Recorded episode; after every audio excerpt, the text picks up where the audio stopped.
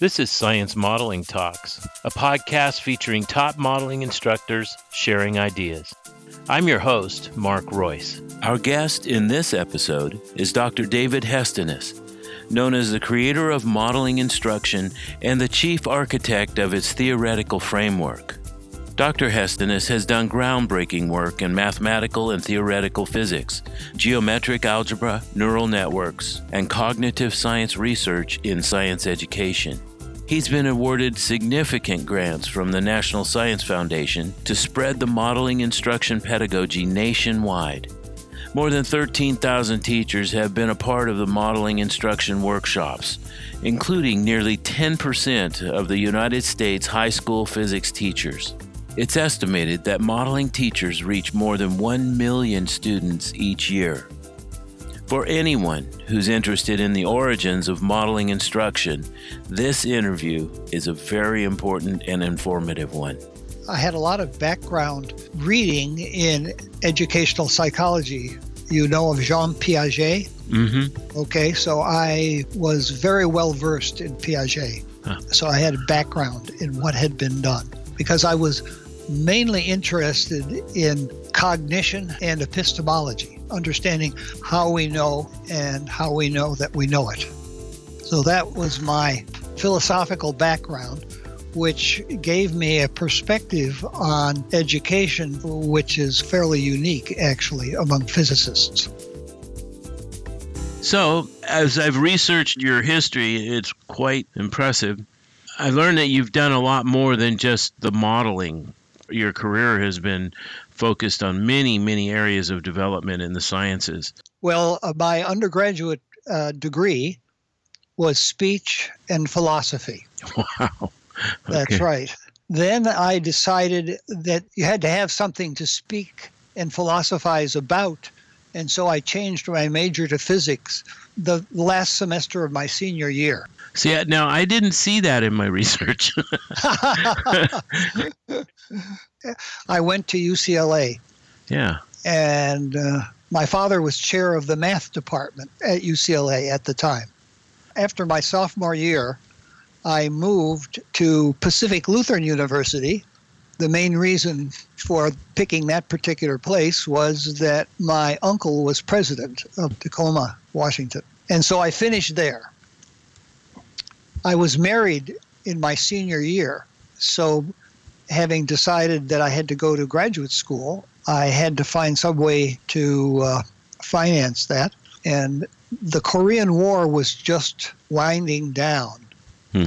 And so I volunteered for the draft and I was uh, inducted in Hawaii because my wife was born and raised in Hawaii.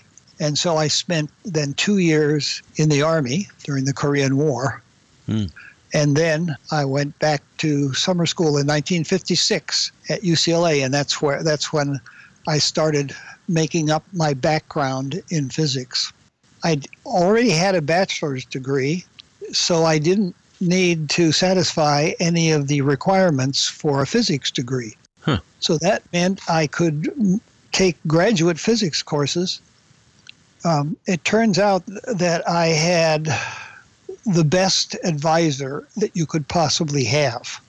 Well, there's a long story about this. I've, I've just written a history about my father because what was happening there is my father during World War II, he was a mathematician.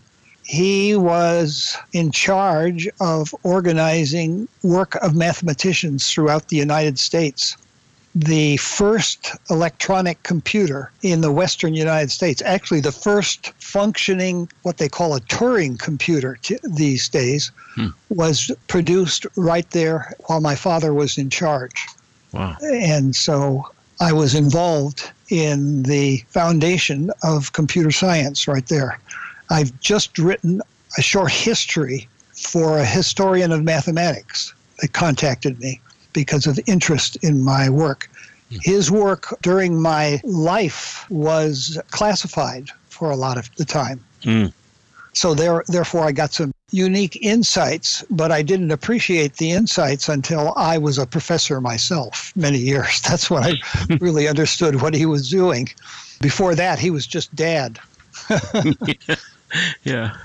You know, it's really interesting to me that by at the young age of 23 years old, you began a passion or you discovered within you an interest in uh, educational approaches, you know, teaching. My major was in speech, right? Right. So I was interested in communication. Ah. And I was interested in the philosophy of language, Mm. but actually not specifically in teaching. Huh. When I started getting more directed to teaching was after I had uh, was hired at Arizona State University in in 1966, and Arizona State University had just become a university about I think 1958 or somewhere like that, within about 10 years before. Hmm.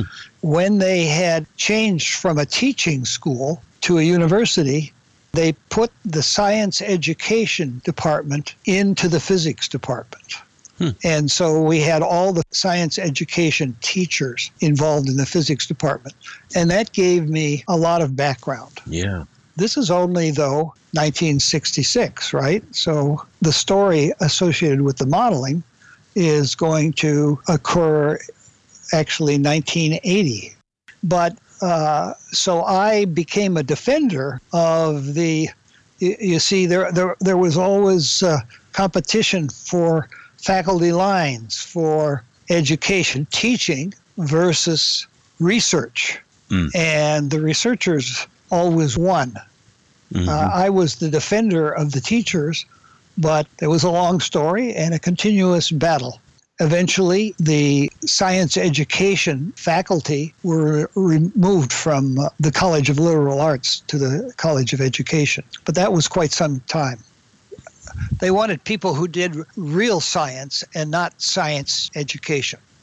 Interesting. there- there was a continual uh, battle, and my father had the same battle as chair of the math department at UCLA, which is the battle between the pure and the applied. Okay, they thought of teaching as applied, but the pure are the people who are doing the real. Interesting. So there's kind of an elitist uh, approach, uh, thinking. Actually, all of this competition between the pu- pure and applied mathematics has historical roots that go all the way back into Greece. Okay. So it's not just about where the money comes from. No, that's right. Yeah, uh, that's a long story too. Okay.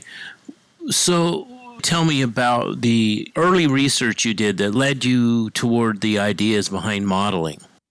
I wrote an article for the physics teacher, which was published in 1979, and it was called Wherefore a Science of Teaching. And uh, that had some remarkable benefits. The first thing about the article was five days after I had submitted the article, I received the page proofs. This is totally unusual, you know, because in mathematics, you may not be accepted for a year. Huh. Here, I got it before I got the acceptance, I got the page proofs, Wow. and they sent it immediately. In other words, the editor loved it right away. Yeah. Okay. And I talked about some of the foundations in research in psychology, which is the foundations in artificial intelligence. And then that article was read by the head of the part of NSF that deals with science education. Okay. And I got a response, unsolicited response, and I was told that my article became required reading for everybody in the directorate Hmm. in science education. Wow. Um, Hmm. And then at the same time, in 1980, there was a new student called Ibrahim Halloun. He was applied to Arizona State to get his PhD in physics with a specialty in education. There was no major in education, but Hmm. he had a grant from uh, Lebanese University to get this degree. So he, so he came with his own money, and the chair who knew I had uh, done something with education, he assigned Ibrahim Halloun for me to direct him with a PhD. He should have consulted with me first, but anyway. it turned um, out pretty well, it sounds like. It turned out extremely well um, because after his PhD, he went back to Lebanon and started a graduate program in science education while the war was going on between the Christians and the Muslims. Mm-hmm. So this guy had real motivation. Now, he passed the graduate examinations that qualify you almost immediately. So he moved very fast because he was a very smart guy. So I had to assign something for him to work on for his doctorate. Ah. The assignment for him to work on was to study the influence of naive beliefs these are beliefs about physics that people who haven't learned physics, okay? So rather than naive, maybe it's better to say common sense beliefs, okay? Because all of us get some sense of how the world works just by interacting things in the world. And so we develop a natural intuition for force, for example, like the force be with you. Yeah. Yeah. Okay. uh, which yeah. actually is a misconception. Mm-hmm. And so I wanted him to work on a proposal developing an instrument to evaluate the effectiveness of physics teaching, that is, introductory physics teaching at the university level. So we developed an instrument which compares common sense beliefs from scientific beliefs it's a multiple choice test that you have five alternatives, okay? One of them is a statement that is a physics statement, and the other are common sense statements. Okay. For example, one idea which goes all the way back to Aristotle, which is the idea that if something is moving, there must be a force that moves it. Okay? Mm-hmm we see objects around us and then we move them we push them and so we have to exert a force on them so they have so they have sense so the generalization that people come up to can be characterized as motion implies force if something moves there's a mover okay mm-hmm. and that was a proposition formulated by aristotle however it's wrong so, so we wanted to systematically survey students' understanding of motion and its causes. So we created a test, and this got started with Halloun during 1980 to 84. Okay, during that period, that's when in 84 he finished his PhD. Mm-hmm. Who came up with the term force concept inventory? Uh, that can't, that's mine. Okay. But the force concept inventory was published after 1990. I think it was 1992. I don't remember mm. the actual date that it came out, but we kept improving it, and and so we designed this instrument and let's let's call it a test about your understanding of motion and its causes. So the first version of that was published around 1984. This test then was applied to the students that take introductory physics before and after. When they started the course, the students were given this test to see what they understood about physics. And then we gave a post test after the course is over. So the, the object is to see their initial beliefs, how those were changed by instruction. So there were about a thousand students there were four lecture courses with four different professors teaching in four different ways. Hmm. And the results were totally amazing. These are among the most amazing results in the history of physics education. Can you give me a capsulated description of what those results were? Yep. So here we had four professors with four different ways of teaching. Okay. One was a problem solver. He would just work for problems, drill instructor. Another teacher gave lecture demonstrations about physics phenomena to develop their intuition. Another professor thought that what's important is to understand the logical structure that connects everything up, the conservation laws of energy and momentum. And the fourth guy was just teaching for the first time, and all he did was just follow directly the textbook. Hmm. So the first result is that their scores were poor.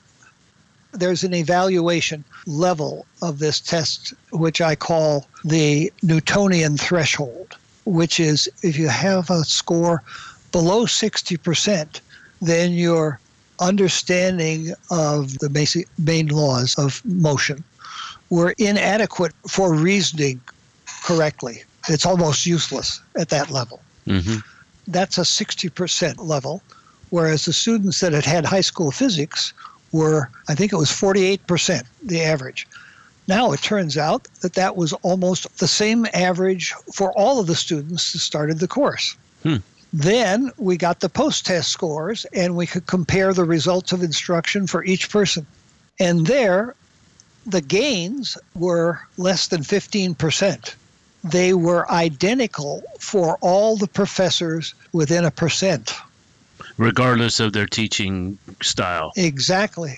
Now, the implication of that is that what the professor did in his lectures and so on has no effect on what the students learned.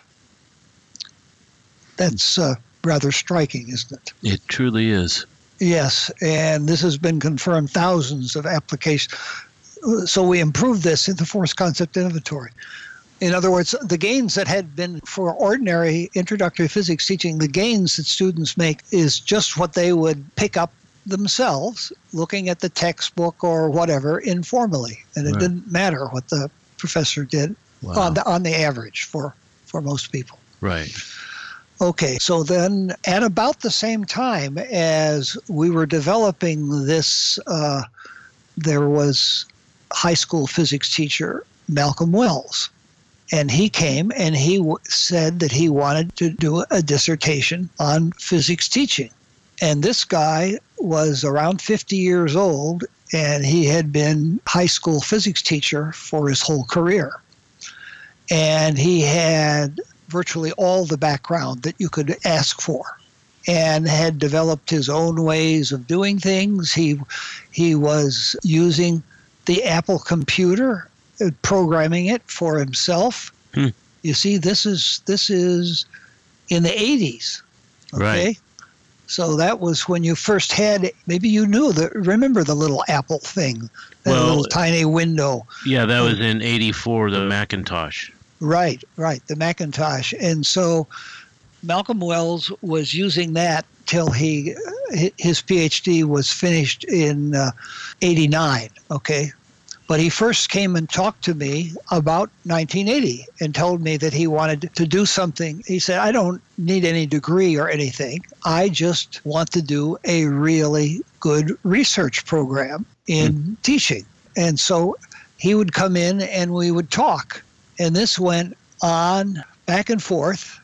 And then in 1984, it would be, I showed Malcolm the results of our mechanics diagnostic test. And Malcolm Wells said, Oh, my students can do better than that. His high school student. So he was a superior teacher. He actually was a superior teacher. Huh. But it turned out that when he took the mechanics diagnostic with his high school students that he had finished, they didn't do any better. Wow. Yeah. So that started Malcolm Wells. How do you do something that actually has an effect? Right. Now, his dissertation, in my estimation, is the most significant educational experiment in science education, certainly in physics education, ever done. Hmm. He was able now to change his instruction in a way which actually got much better gains than the physics professors at the university level. But there was another ingredient in that, and that is it's not enough to know that the students have alternative conceptions, or if you will, misconceptions about how the world works, because they interpret everything in terms of those. The question is, how do you get the students to have the scientific view of what's going on in the world rather than the common sense everyday world? And this is what he postulated in his dissertation? Well, that was his problem, okay? How to do that, okay? Mm-hmm. So the problem had been set by the time Halloun had finished his, his dissertation. But there is another aspect about this, and that is how do you structure the subject matter, the physics subject matter? And that's where the modeling comes in, okay? Modeling is concerning the issue of what is science? How does it work? You much often hear about the laws of physics, for example, conservation of energy as a, a paradigm. But to use the laws of physics, you have to construct models of the thing that you're applying to. Okay? Mm-hmm. So, my theoretical view is that science is fundamentally about making and using models of the real world. The first published approach on the structure of physics as being organized around models was actually in my graduate mechanics book, which was published right at this time, I think 1986, uh, but it was written in 1980 and its final chapter was about modeling. And I wrote during this period articles about modeling and the role of models versus theories in physics. And Malcolm Wells then used those two things, the two ingredients, to sum up that students have naive beliefs about motion as its causes. And the problem of instruction is how to formulate the scientific view. And the scientific view is understood by a model for what's going on. So that what you've just shared is the seeds of the development of modeling theory and uh, methodology for instruction. Yes, that's right. Yep. Wow. And uh, that's still not understood by most anybody except the people who are in the modeling program. Right. well, that's why we're doing this podcast is to hopefully help more people get introduced to the modeling community and uh, hopefully employing a better methodology in their classrooms. Yes. Okay. So then how did that happen? Okay. So now I've told you about two key people mm-hmm. in the design and the development of a teaching strategy. So by the time Malcolm had finished his thesis, we had a pretty good design for high school physics teaching education with an evaluation instrument actually more than one, but the most important one was the force concept inventory, which would give us a way to evaluate how the student's understanding has been improved. Where are we in the timeline about now? his PhD finished in 1989. Right. Okay. Mm-hmm. So this whole thing from Halloun starting to Malcolm finishing was about nine years. Mm-hmm. And in this time, I taught introductory physics at the college level and coordinated it with Halloun. But Malcolm had nothing to do with that. Malcolm had a, his own track mm-hmm. because he already had a well designed curriculum and he had a lot of models that had been developed in workshops supported by the National Science Foundation. Mm-hmm. Uh, there was a project physics workshop and so on. And Malcolm knew all about all of that. And he had designed a set of very simple experiments for students to learn that would involve the basic models, 5 mm. basic models. We already had determined what, what those basic models were. And what does it mean to have this model? And so the instruction is organized around what we call a modeling cycle, which introduces you to the phenomena. And the object is to understand what's going on in the phenomena you ultimately have to have a model, which includes uh, data and results from the experiment, and then the model gives us an explanation. What did you learn from all of this? Right. So we have the modeling cycle. Now, that idea from the modeling cycle goes back in the prehistory through something called the learning cycle in educational psychology. The important precursor for all of this was a physicist named Robert Karplus. That's a whole separate story in the prehistory part, which I didn't tell you much about already. Right. Yeah. Yeah. Well, we'll stick with this for now. Yeah, sure. Okay. So Malcolm Wells then had a framework, and at just about that time, we were starting to get um, uh, the use of computers in uh, physics for measuring motion and acceleration and velocity and, and those kinds of things. Technology was now just beginning. Sure. But now, now here's here's the big thing. After after um, Malcolm finished his thesis in 1989, I was so impressed that I contacted the one guy in the National Science Foundation. His name is Raymond Hannapel. So here's another key figure that made all of this stuff happen. I got to know him. I uh, reviewed a PhD proposal from a young PhD student who got his degree in physics teaching. His name is Jim Minstrell. In the review, there were very critical things. At first thought, his proposal was rejected. And then, as a consequence of the discussion with Hannapel, the program manager, I, I was with two uh, professors of psychology on the evaluation team. They were very, very good people. But after listening to what Hannapel had told us, we changed him from one of the worst to the highest. And that guy ended up to be one of the most productive people in physics education research for his career. He's still doing things hmm. today. So I remembered Hannapel, and when I uh, saw the results of uh, Malcolm Wells, his dissertation, I contacted Hannapel, and he awarded me a $50,000 proof of concept grant with no strings. I didn't have to write a proposal or anything. We had to prove it, and that was to run some workshops in the summer for Malcolm Wells. Malcolm Wells would run these workshops, and then and that that was uh, I think 1991 when that happened.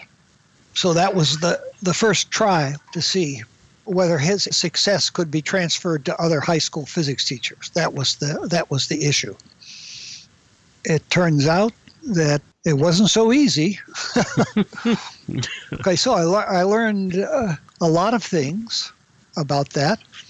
Uh, Malcolm Wells uh, he knew all the physics teachers in Arizona, so he was able to get a good selection of teachers for this summer. And uh, one of the most important things that I learned is that physics professors are incompetent for running workshops for high school physics teachers. And I learned that from my own experience. I banned it, and so we never had any physics professors teaching summer courses. And why is that? Why are professors incompetent for this? Well, for one thing, they don't have the same stake. The professors don't have any stake in what's going on in the physics classrooms as the as the teachers, mm. the working teachers are. Mm-hmm. So that's a key thing. Mm. And then there isn't as much follow up. Anyway, that's just that's just one minor thing. Well, I think that's a brilliant insight, actually.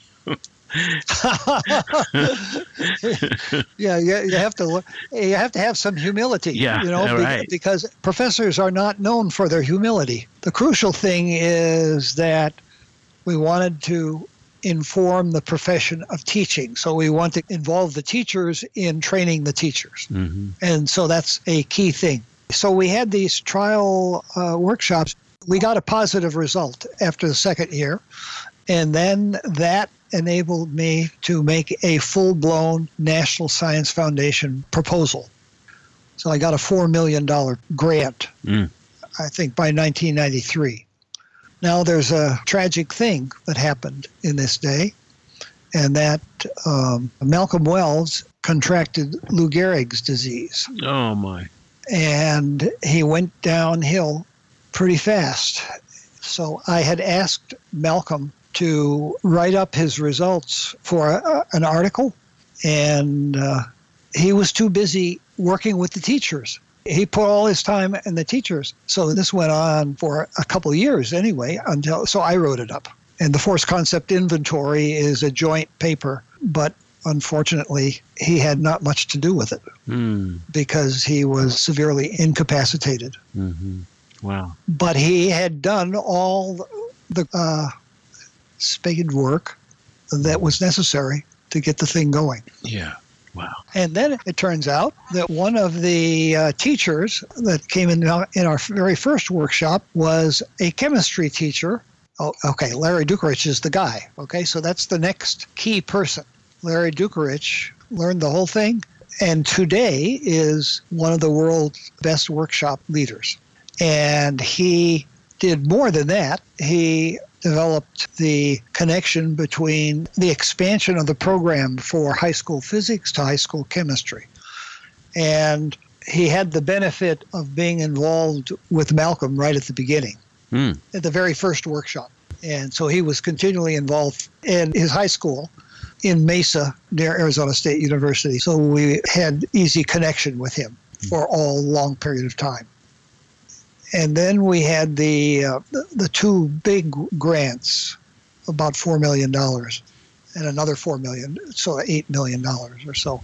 And we designed during that period a a standard workshop, summer workshop, that would help these crossover teachers from biology, for example, as well as in mathematics and uh, and chemistry to the physics thing. So Larry was the key person in extending the modeling program from the high school physics into chemistry. So the grant monies, how did those monies reinforce the efforts? How are those used? The crucial thing is the design of a summer workshop. Imagine that you have a, tra- a crossover teacher Mm-hmm. and you want to give them enough background so they can teach in the physics class. Some of them haven't even had a first course in physics, Hmm. a college course, although I think certainly most of it have had one year of physics before. Mhm. So we learned that we wanted the teachers to be involved in the workshops in a way that they would be doing it with their students we found that first of all the workshops are summer workshops and they are immersion workshops. That is the teachers are together for the entire time. We have learned that the ideal length of these workshops should be three weeks. Four weeks is a little better but three weeks is necessary to really get to it. Unfortunately we now are having more and more workshops that are less than that. Mm-hmm. The workshops might work for two weeks, but if there's a week, a follow up during the school year that brings the, stu- the teachers together, You know, my wife and Larry are co-teaching uh, online course based on the summer workshops. absolutely, and and uh, online has got to be the big thing. So, we had studies on how well the workshops did with their students and and so on. So there's a whole research program about how the workshops work. Oh, oh, by the way, as soon as I got the first NSF grant, I needed a program manager that would run everything. And and that's Jane Jackson. I was fortunate to get her. Yeah. She had actually been a student of mine in physics. She got her PhD in physics. She provided the connectivity between all the teachers. So there's a modeling list serve, which I guess your wife knows about that. My wife has taught for the last 10 or 12 years every summer. She's taught workshops. Uh huh. And she has also expressed the difficulty of trying to do it in two weeks. But the problem is, is the availability of the high school teachers to be free for more than two weeks. Well, you see, if we had the right funding, Hmm. first of all, they should be paid. To attend? They should be paid at the same rate at which they're teaching So yeah, the, the, we ha- they get some money, but I mean their full salary should be paid while they're attending these workshops. The economics of all of this stuff is a big thing, and it's just amazing. The teachers have made up for the deficiencies in funding hmm. fantastically. Mm-hmm. We have well defined evidence that less than three weeks workshops are suboptimal. And if we had the right funding and other associations, other kinds of financial support, I think we could maintain full funding to do it right every time. And that brings us to the main problem to get funding. And my view is having worked with the NSF and the government and so on, that it should not come from the government, it should come from the private sector. So I've continued making some efforts in that direction, and there's some there's some hope for it. The biggest development out of all of this thing is the unintended consequence that we have built up a society of modelers. And I didn't deliberately do that, but. Um, well, this is a good time for you to talk about how AMTA came into being. AMTA. Yes. Yes. Okay. So in 2005, the funding for modeling was done. But uh, Colleen Megowan and some other teachers in that last summer decided that they wanted to make things continue. And when you say the funding was done, you're talking about the $8 million grants? No, actually, I'd already used that up. Uh, the, the, I got some more funding, and but the, the the main funding was in the 90s. Okay. And then it was weaker funding to the end. But uh, Colleen Megowan and some of the other teachers at that time established their own 501c3 to keep it going. And the workshops have continued funding workshops at about the same rate as we had right until this date. Okay, so that's 2005 to 19. 19. Now, as far as I know, there is no other science education program, maybe any education program supported by the NSF that kept going after the funding was done. And why is it? It's because it's of, by, and for the teachers. That's what the AMT is about. So that fits into the remark that I made that professors are incompetent for running these things. You know, usually if a professor were running it after the gets the grant, then he's got other things he has to do. And so it stops. The fact that it was anchored among the teachers right from the beginning, I think was probably an important factor for its continuous survival. The survival depends on, first of all, the pedagogy which is crucial, which is a science that is built around models and modeling. So that's the first thing. So you have a community of like minded people that have a common understanding of what good science teaching is about. And that's what the AMTA has now. And its mission now is to cultivate that and keep it going. You said that was an unintended unintended consequence. Yes, because I wasn't thinking about trying to make a community of physics education teachers. The community sort of grew up because of the way of the design of the program. The other day when we chatted briefly, you mentioned you have some interesting perspectives on the sociology of this modeling community. Yes. Can you expand on that a little bit? Well, okay. So what is it that is going to make an effective teacher? The trouble with especially physics teachers is that they're not connected to anybody. Usually, the physics teacher is the only physics teacher in the school.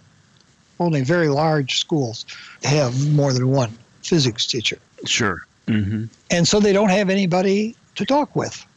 We spent some time, Jane Jackson and I especially, in trying to build these local communities of physics teachers to support. Um, but it's very difficult. All the teachers are interested in it, but they can't afford the time like everybody else, right? We've got things we have to do. So you've got to have a way of connecting up the teachers. And that's building up local communities, local groups in schools and so on. And, and that's what the AMTA is aiming. Uh, I mean, I, talk, I talked to Colleen about a lot of this, and we have lots of ideas, well defined ideas about how to make things go. But that's a long term project. Of course, another problem is that the curriculum has to be changed so you know about physics first, okay? Lots of people think, well, physics, you know, that's the most sophisticated thing. That should be the last thing you take. Mm. But it turns out that that if you look through the history of science, that physics really was first, okay? Because it starts with our moving around the world, motion and its causes. How do you move and make things happen? And then that expands. And so that's also developmentally kids first need to learn about interacting with things in their environment. And then they build up their own mental models about what's going on. Mm-hmm. Physics is really the description of how the world works, how things happen around us, how things work. I agree with that. Yep. So, um, an important thing to know is about the makeup of the high school physics teachers. Yeah. Most of the physics courses in high school are taught by teachers that do not have a degree in physics. I think only about 25 to 35 percent of the high school physics teachers have even a minor in physics. So almost all the teachers in our workshops were crossover teachers from other majors. Chemistry was the most obvious one and the most directly connected to physics. But since then, we had biology and biology teachers. So, one thing about modeling is the modeling program isn't just exclusively for physics, right? The same ideas were always ready to immediately generalize or transfer into other subjects, to go from physics to chemistry to middle school science. So we have a have a handle now on pretty much the whole uh, STEM curriculum. Mm. These days. That's pretty incredible that these modeling methods translate across the disciplines. That's because it's grounded in cognitive science. There it is. That's mm-hmm. why. This neural modeling, neural network modeling, was not irrelevant to this. In fact, I was working on neural networks in the 80s. In 1984, I was one of the organizers for the first conference on mathematical modeling of the brain. It had some influence, quite a lot of influence, actually. Mm-hmm. So that was in 1984. So that was at about the same time as this stuff that I was doing uh, neural network modeling also at that time. What, in your mind, is the reason that modeling is successful? First of all, it's it's successful because it is grounded in scientific research and theory. So there is a theory a general theory about the structure of science, which I call modeling theory. And there is cognitive theory about how we understand the world and make contact with the world. And that is built into the modeling program from the beginning. Hmm. So its scientific foundation is there with the, those two aspects. One is the structure of the subject matter, and then the second one is the relationship between learning and doing the subject. So that's the foundations. Then the third thing is the community, because science actually is a social endeavor. Hmm. You couldn't do any science all by yourself.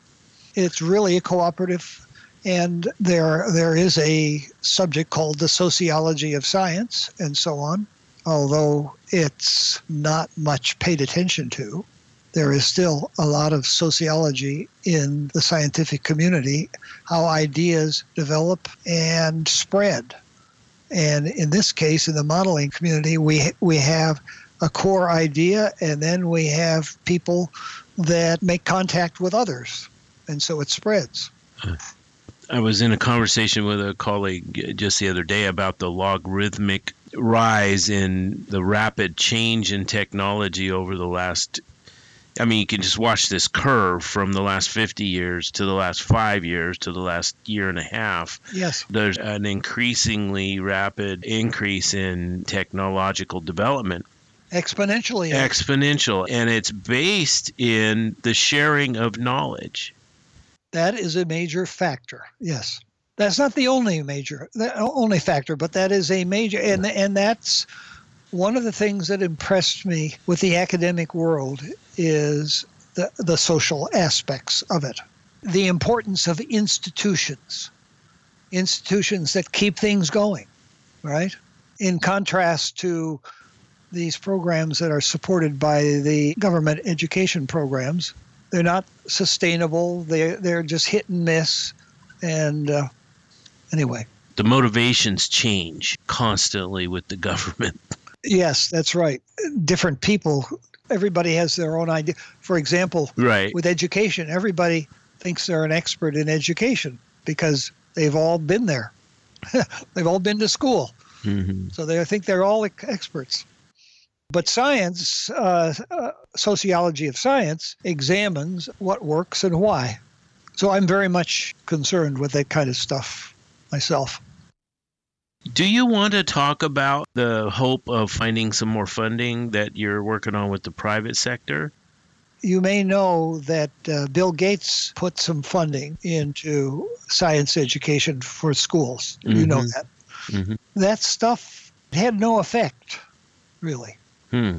Because there isn't a unifying idea about what they're trying to do in order to reform STEM education. Right. What is it you have to do? The first thing is to understand that it should be, in my view, okay, is that it starts with the teacher. Hmm. The teacher needs to have resources. So you get some resources from universities and colleges, but that's not sufficient. And the strongest factor, I think, is the social connection with other teachers. Hmm. And that's what the modeling community aims to push. Now, I've also have proposals about what to do, but uh, the person who is mainly involved is Colleen Megowan.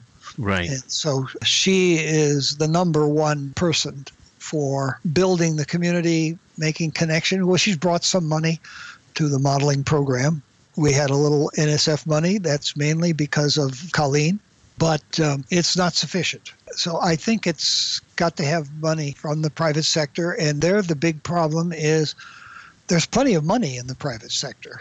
Right. To support reform.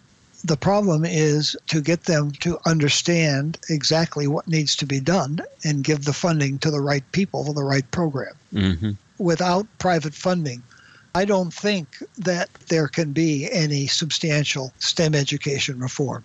Ah, okay. It just can't be done. And the best effort to do anything has been from AMTA. That's the best way to do it. The trouble is, people that have the funding don't have the connection with the proof. Okay? Right. That's the big problem. Mm-hmm. That's another sociology, but it's an extra dimension of the social factors that are involved. Are you thinking the target for the funding would be AMTA, or are there other things going on that you're looking to gather funding for? Well, I'll just tell you that I am aiming to fund Colleen and have a organization that is directed at funding that will amplify so something beyond the AMTA but that is a way of assisting the AMTA. For example, if you want to make things grow, one issue is you might like to have all the science teachers in a school district involved in coordinating the science activities. Mm. I don't actually know of any adequate program school district wide. Hmm. There are cases where there might be a science supervisor that is fairly enlightened, but now a key issue here is to integrate the STEM curriculum. So we have well defined ideas about physics first, how it should articulate with biology and the other sciences. The biggest problem in reforming the STEM program actually is the mathematics, the connection between the mathematics and the science. Hmm. Because mathematics education has grown up as a separate community. In, in fact, most of the math teachers, well, I've actually run workshops for high school math teachers, and 90% of them can't pass the force concept inventory Mm. because they, ha- they, they haven't had any or if they have had physics they still haven't learned it because of the inadequacies of it. So the connection between mathematics and science education is very weak. But we have well when i say we it's mainly actually me and colleen because that's where i'm putting all my suggestions and so on through her because she's the actor and most knowledgeable person on this of course she was also my student and got her phd under me I don't know if you know about her background. Oh, well, a little bit. But she and I have been communicating quite a bit in the last few months. But yeah. Oh, yeah, yeah. Well, Colleen has really been the number one thing that has maintained the modeling program after uh, the AMT was set up in 2005. It probably would have dissipated without Colleen. Hmm. But anyway, she's the most crucial figure in it. She was a biology teacher. She went to a workshop in Sacramento and she liked the modeling program so much that she came to Arizona so she could learn more about it there. And then she got her degree in physics education and ended up with a PhD with me. I asked you if the funding that you were trying to garner through grants was aimed at AMTA, and you said to help fund Colleen's efforts. Are you thinking like a foundation kind of approach? Well, usually, yes, it would be a private foundation, which is usually for individuals that have substantial money. They usually distribute that money through a foundation, Right. one way or another. Yeah. Yeah. Cool. I'd like to hear how you envision the future of AMTA. What do you see it becoming? First of all, I'm very pleased to report that I am not necessary for the AMTA. Okay? Mhm. In the early days when I developed the thing, maybe for the first 10 years after I got NSF funding, I was essential. The greatest success, I think, is in making myself superfluous. So it's running by itself. So that is an enormous accomplishment. Now it can expand not just in the United States, but across the globe. And uh, Colleen has given workshops in Mexico, in Morocco, and I've given things in India. We have connections with the Arab world, and there are a lot of connections in Europe. So we can easily expand AMTA to a worldwide organization. Well, you still have a lot to offer, and I'm really glad that we're having the chance to to capture these conversations. I have many published papers. Go to my website. Uh, no, it's a GC website. So that's geometric calculus Yes. website. So I have geocalc.clas.asu.edu. Yeah, I think that's what it is.